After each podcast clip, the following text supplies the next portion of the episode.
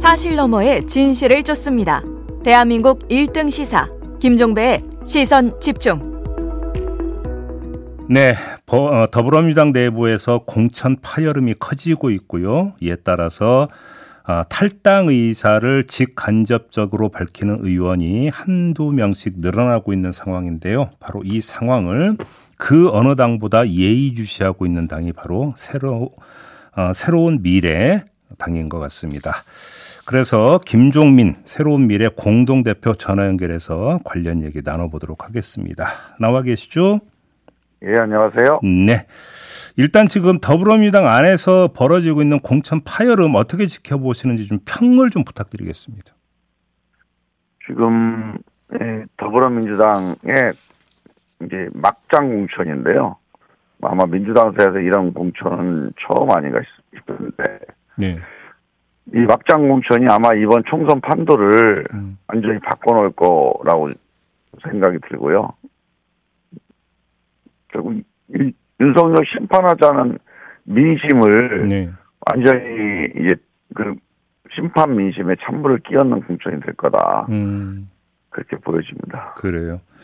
아무튼 새로운 미래 입장에서는 뭐 아주 촉각을 곤두세우고 주시를 하고 있고 또 접촉을 하고 있다는 이야기도 있던데 그냥 탈당 의사를 직간접적으로 밝힌 민주당 의원들 접촉하고 계십니까? 대표님?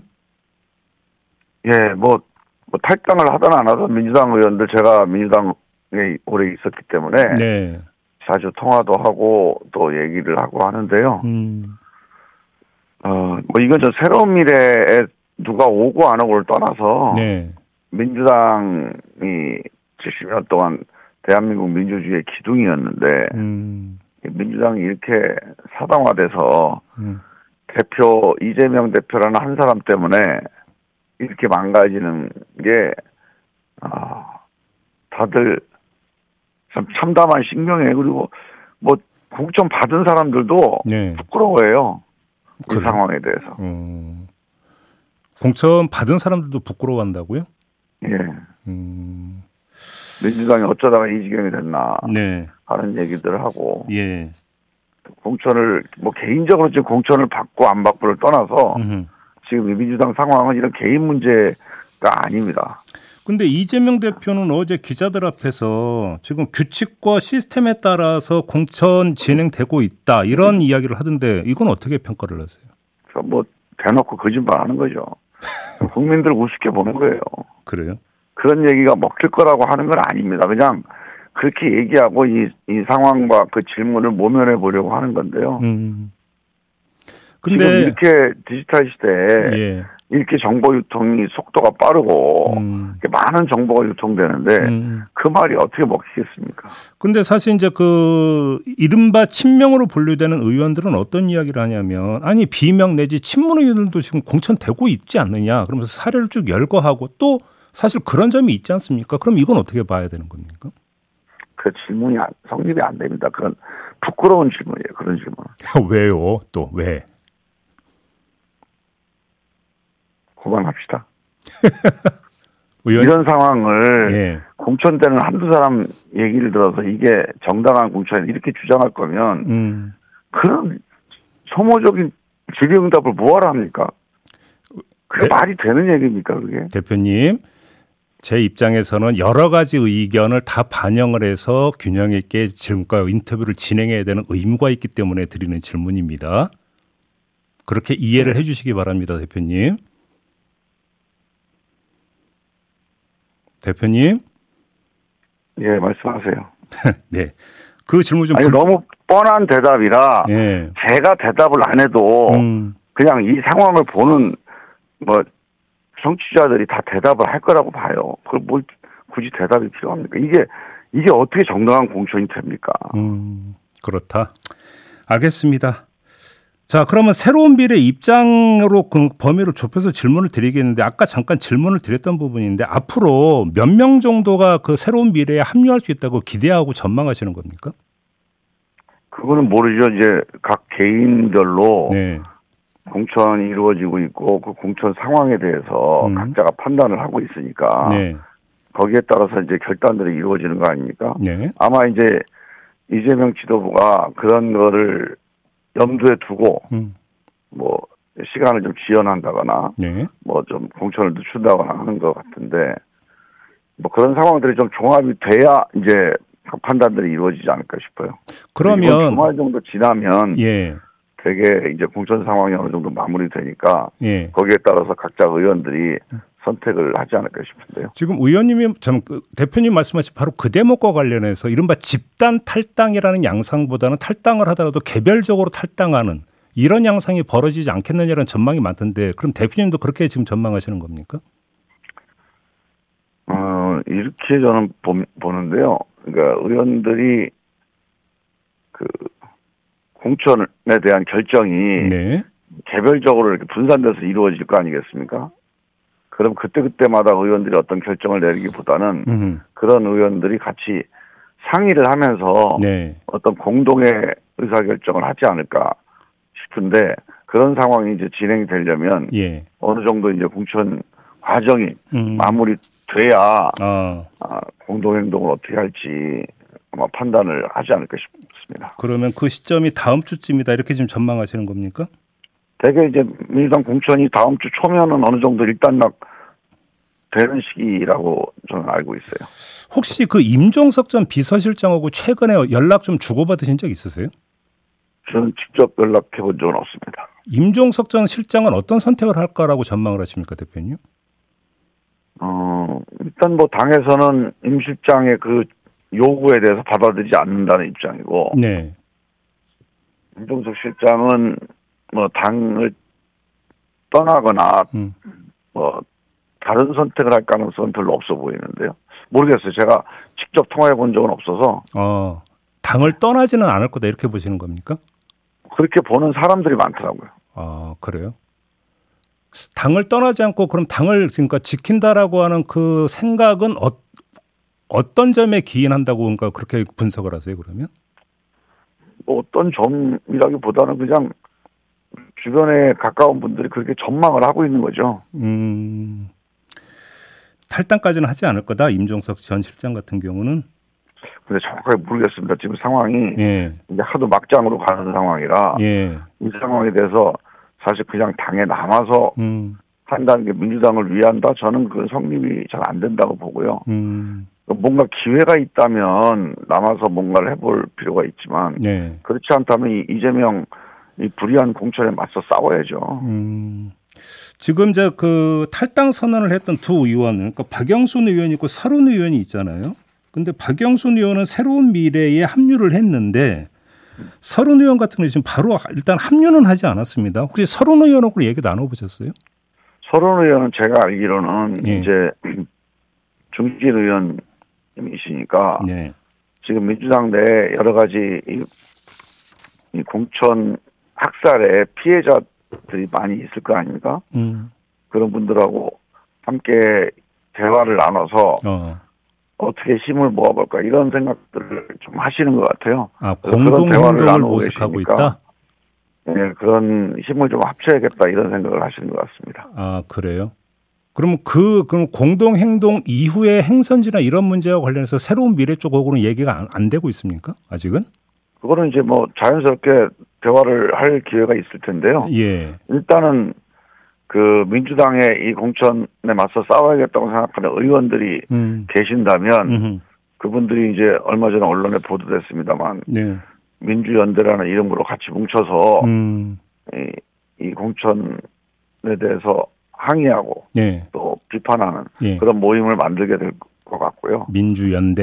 네, 그 음. 과정에서 이제 어 총선 앞두고 네. 어떤 결단을 내릴지는 또 그 이후에 음. 논의가 진행되지 않을까 싶습니다. 그러면 예를 들어서 이제 그 2008년 총선 때였나요? 지금의 이제 국민의힘에서 이른바 공천 학살이 벌어지면서 친박 연대라는 게 만들어져서 독자적으로 총선에 임한 적이 있지 않습니까? 네. 혹시 이런 모델로도 갈 수 있다고 그럼 해석을 해야 되는 걸까요? 글쎄 뭐그 모델하고 뭐 똑같을지는 모르겠는데요. 예.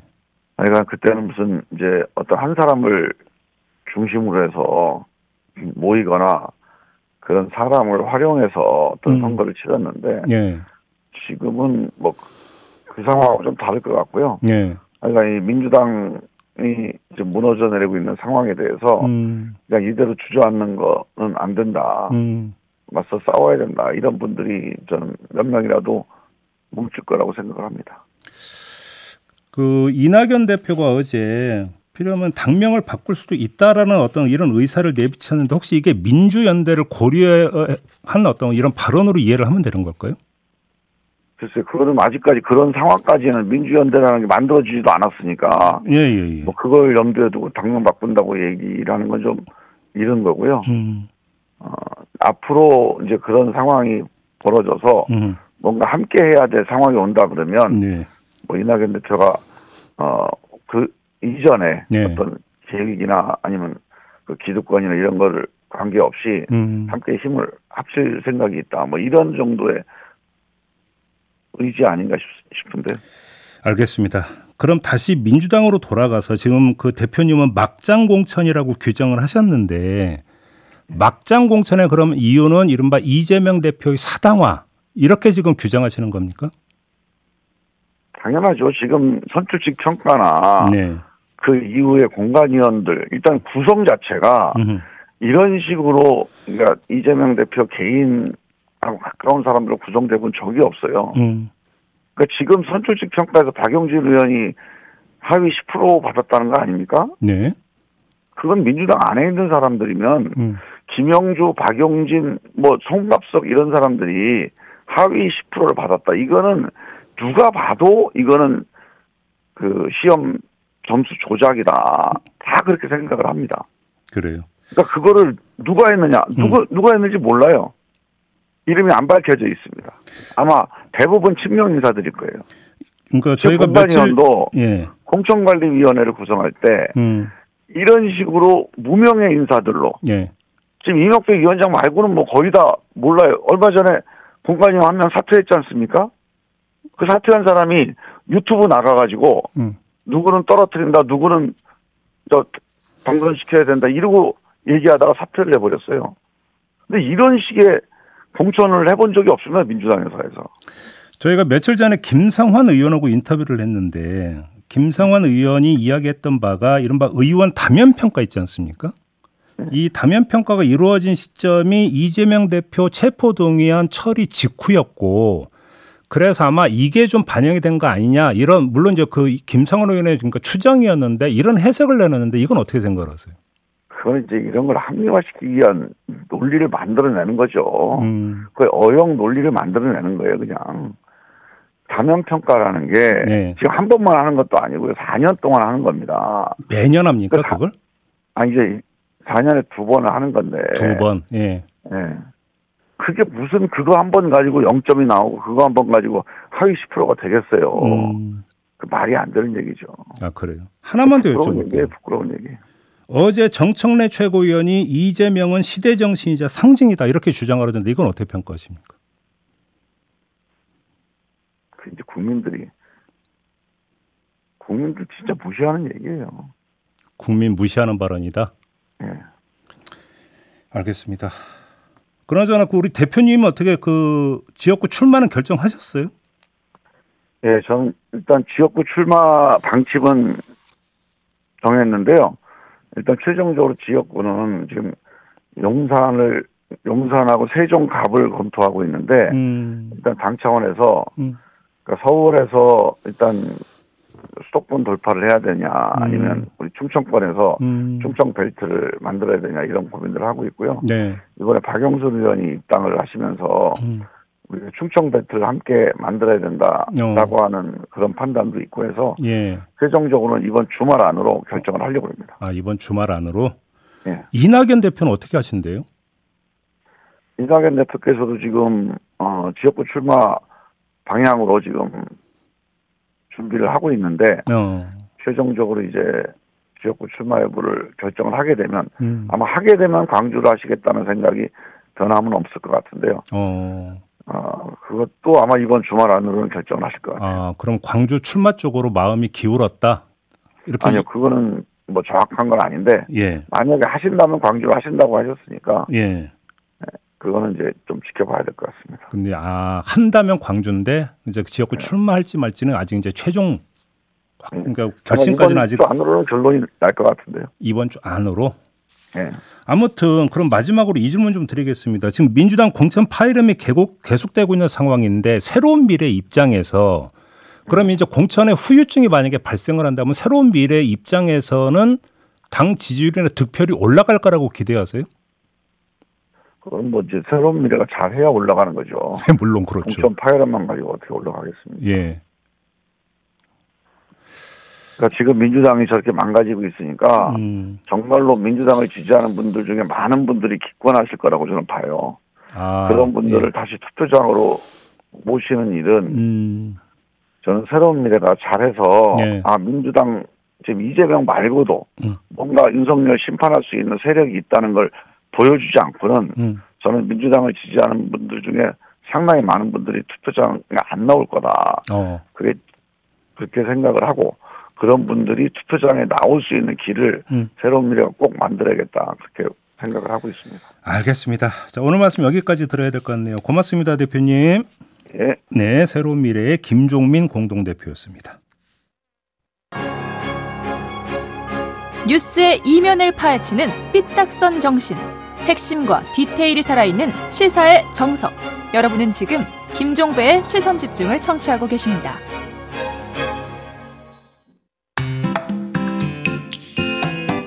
놓쳐선 안 되는 뉴스 빠짐없이 전해드리겠습니다. 여기도 이슈. 네, 이용주 뉴스캐스터와 함께합니다. 어서 오세요. 안녕하세요. 네, 오늘 어떤 이슈인가요? 자, 오세훈 서울시장이 이승만 기념관 설립을 추진하고 있는 가운데 제주 지역 시민 사회 단체들이 중단을 촉구하고 나섰단 나섰다는 이슈입니다. 어, 왜요? 아, 자, 오세훈 서울시장은요, 지난 23일 서울시 의회에서 영화 건국전쟁을 계기로 이승만 기념관 설립이 일종의 공론화와 공감대 형성 과정을 거치고 있다고 말한 바 있습니다. 네. 그리고 기념관 입지가 어디가 바람직한지 이제 본격적으로 논의할 시점에 왔다고 말했는데요. 이에 제주, 제주 4.3 희생자 유족회와 4.3 연구소 등 제주 지역 59개 단체가 성명을 내고 제주도민 3만 명 희생자를 낳은 4.3 학살의 원흉 이승만 기념관 설립 시도 수주를 중단하라고 촉구했습니다. 음, 다시 4.3이군요, 그러니까. 예, 그렇죠. 음. 참 마음 아픈 사건인데요. 네. 자, 제주 시민사회 단체들은 성명서에서 윤석열 정부가 힘을 보태고 있는 미국 워싱턴 DC 주미 한국 대사관 앞 이승만 전 대통령 동상 건립 추진, 최근 그리고 또 최근 역사 왜곡 등 논란이 되고 있는 건국 전쟁에 이어 서울 시민의 대표인 오세훈 서울시장까지 이 국민의 힘으로 물러난 이승만을 다시 부활시키려는 잇따른 역사 쿠데타 시도의 참담함을 금할 수 없다고 비판했는데요. 네. 또 이어서 이승만이 누구인가 아, 100번 양보해도 독재자일 뿐 헌법의 가치에도 반하는 인물이라면서 음. 이승만은 독재와 부정선거에 맞서 싸운 학생들과 시민들의 힘으로 역사에서 퇴장한 인물 이렇게 음. 규정하기도 했습니다. 그렇죠. 헌법 전문의 4.19 혁명이 네. 기술되어 있고 예. 그런데 이 움직임은 결국은 헌법 전문에 예. 길동의 4.19 혁명 정신에 반하는 거다 이런 이야기로 연결이 되는 거잖아요. 그렇죠. 어, 전문 첫째 줄에 있는 음. 거죠. 네. 예. 그런데 지금 이제 워싱턴 D.C.에서도 이승만 전 대통령 동상이 건립을 이제 추진이 되고 있는데요. 네. 자, 근데 워싱턴 D.C.에 가보면요, 그 각국의 위, 그 각국 대사관 앞에 아, 건물 입구에 이 자국을 대표하는 인물 동상을 좀 세워두고 있습니다. 아, 그런가요? 예. 음. 그래서 우리나라도 해야 될 것 같아 싶어서 아, 이승만 동상 건립 추진 모임은 지난 11월 2일 서울에서 발족식을 갖고 본격적으로 미 주미 한국대사관 아, 앞에 이승만 전 대통령 동상 건립을 이제 추진을 하기로 했습니다. 네. 또 우리 정부도 미국 의회와 정부 등의 협조 공문을 보내면서 동상 건립에 적극적으로 나서기로 했고요. 음. 자 이를 두고 워싱턴 D.C. 인도 대사관 앞에는 간디 동상이 있고 음. 남아프리카 공화국 대사관 앞에는 만델라 동상이 있고요. 음. 튀르키의 대사관 앞에는 케말 아타튀르크 동상이 있는데 음. 이렇게 각 나라에서 이견이 없이 인정받고 있는 독립 영웅 동상들이 이렇게 세워져 있단 말입니다. 네. 그런데 우리는 이승만 대통령인가 라면서 사회 곳곳에서 많은 비판이 또 나오기도 했습니다. 아. 아, 뭐 다시 국내 예. 이승만 기념관 이야기로 돌아와서 예. 기념관 이슈로 열린 송영관 광장? 예, 송영 광장. 이게 저기 경복궁역 안국동에 있는 거기에 말하는 어, 거죠? 맞아요. 예. 정확히 안국 안국역 옆에 예. 있는 거죠. 예. 예. 근데 이 서울시가 이 공간을 대한항공으로부터 사들여서 2022년 10월 공원으로 이제 시민들에게 개방을 한 공간입니다. 네.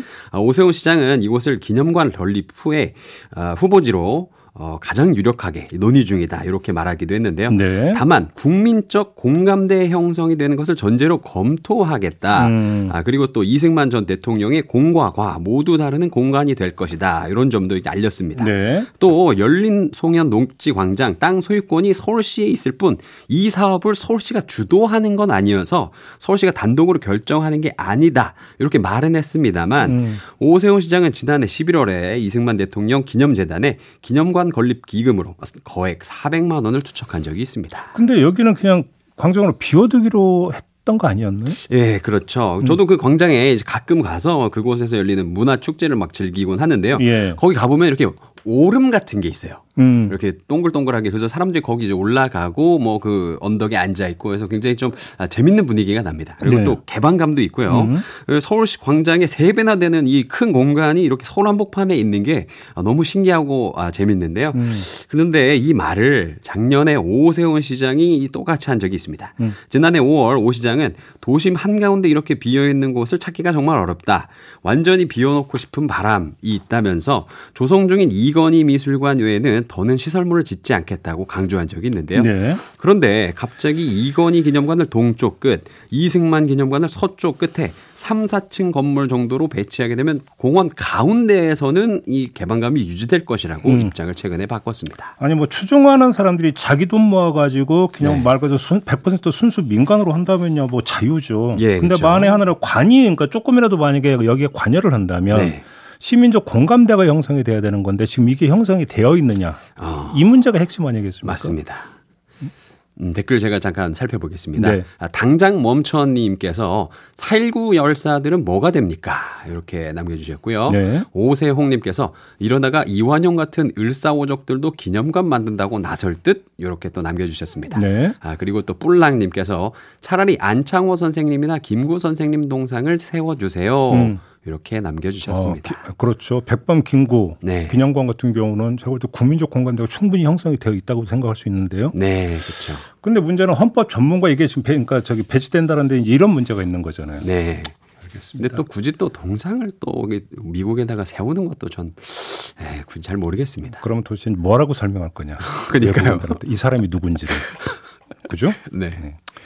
알겠습니다. 이 정도로 하죠. 예, 네. 이용주 캐스터와 함께했습니다. 수고하셨어요. 감사합니다. 네, 기상청 연결해서 오늘 날씨 알아봅니다. 곽재현 리포터. 네, 2월의 마지막 날 오늘은 전국이 흐리고 충청 이남 지방에는 비와 눈이 내리겠고요. 그리고 밤부터는 이제 추워지겠습니다. 현재 제주 산지에는 대설특보가 내려진 가운데 제주도와 일부 남해안 곳곳으로 비가 내리고 있습니다. 오전 중에는 그밖에 남부 지방과 충청권 남부까지 비가 확대되겠고요. 오늘 밤까지 남부에는 최고 20, 제주도에는 최고 40mm의 비가 내리겠고요. 높은 산지로는 눈으로 내려 쌓이는 곳들이 있겠습니다. 네, 김종배의 시선 집중 2부 마무리하고 8시 3부로 이어갑니다. 잠시만요.